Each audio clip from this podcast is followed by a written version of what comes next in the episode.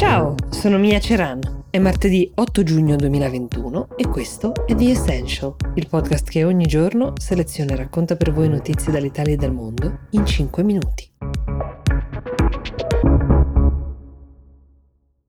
Una notizia che potrebbe cambiare la vita di molte persone è quella dell'arrivo del primo farmaco per curare l'Alzheimer approvato dalla Food and Drug Administration. Si chiama Aducanumab, si può dire che arrivi sul mercato dopo vent'anni di fatto di buchi nell'acqua della ricerca in questo campo. È una uh, delle ricerche più difficili in assoluto. Sta già alimentando le speranze di milioni di pazienti che ci sono in tutto il mondo, anche se potrebbe non essere adatto a tutti quanti questo farmaco che cura la più comune forma di demenza che conosciamo ma potrebbe, almeno questo promette la casa farmaceutica Biogen che lo produce, rallentare il decorso della malattia in maniera significativa. In Italia il virologo Burioni, che abbiamo imparato a conoscere in questi tempi di pandemia,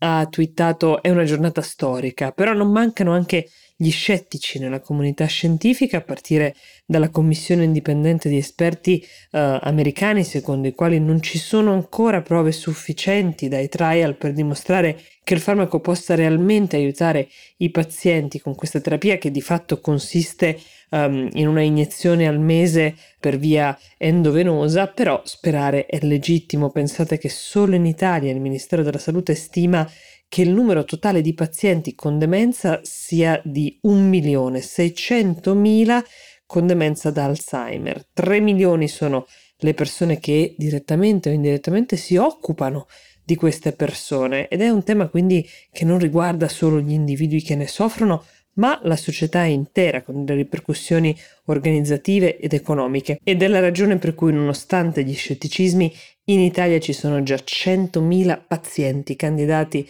per i nuovi trial che dovrebbero restituire delle risposte più affidabili.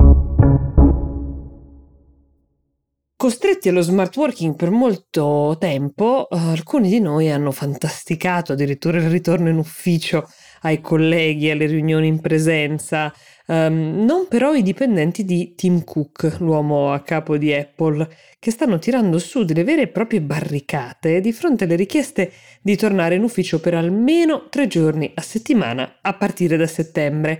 Sembra una notizia un po' in contrasto con la vulgata che vuole le big tech tutte fan del lavoro in remoto, però non è così evidentemente. Questa notizia che riguarda Apple deriva da una lettera che è stata scritta dai dipendenti eh, in risposta a un memo di Tim Cook che richiedono maggior flessibilità e questa lettera è stata fatta uscire di straforo e resa pubblica come anche una grande e pesante accusa a Apple che stando ad alcuni pareri di dipendenti avrebbe già portato uh, alcuni colleghi a licenziarsi dopo un periodo in cui l'azienda non avrebbe ascoltato a sufficienza i lavoratori a volte palesemente ignorandoli. Il memo a cui mi riferivo, quello che ha mandato Tim Cook a tutti i dipendenti, diceva in realtà che quel che mancava era quell'eccitazione della presenza, del lavorare di persona, del sapere di non essere soli, che è un carburante preziosissimo per un'azienda e l'invito a riprendere a lavorare dall'ufficio tre giorni a settimana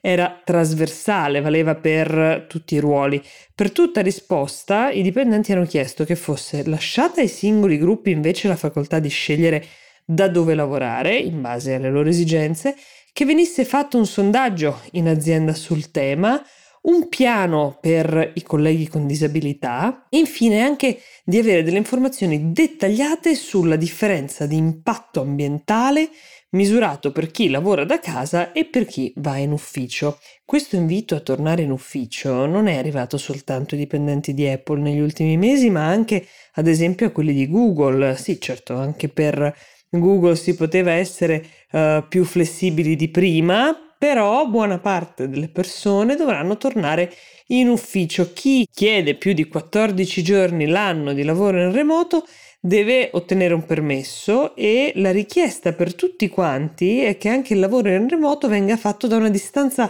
ragionevole dal luogo di lavoro, uh, quindi niente più riunioni su Meet dalla spiaggia per chi ne avesse fatte. Ecco. Amazon anche ha fatto sapere ai dipendenti che il piano è quello di tornare ad una cultura ufficiocentrica perché secondo loro aiuta l'inventiva, la collaborazione e l'efficienza. Facebook al contrario invece ha annunciato di essere convinta che il lavoro in remoto sia il futuro, mentre Twitter già un anno fa aveva detto a tutto il personale che si poteva lavorare da casa per sempre, sempre che la posizione in azienda del dipendente lo permettesse, che è una formula abbastanza ambigua che effettivamente insomma si può uh, discutere, insomma si può dire che complessivamente le big tech si stanno un po' smarcando rispetto all'atteggiamento iniziale, rimangiando la propria parola sulla meraviglia del remote working. Sarà curioso vedere che cosa accadrà anche nelle aziende italiane. The Essential per oggi si ferma qui, io vi do appuntamento domani. Buona giornata.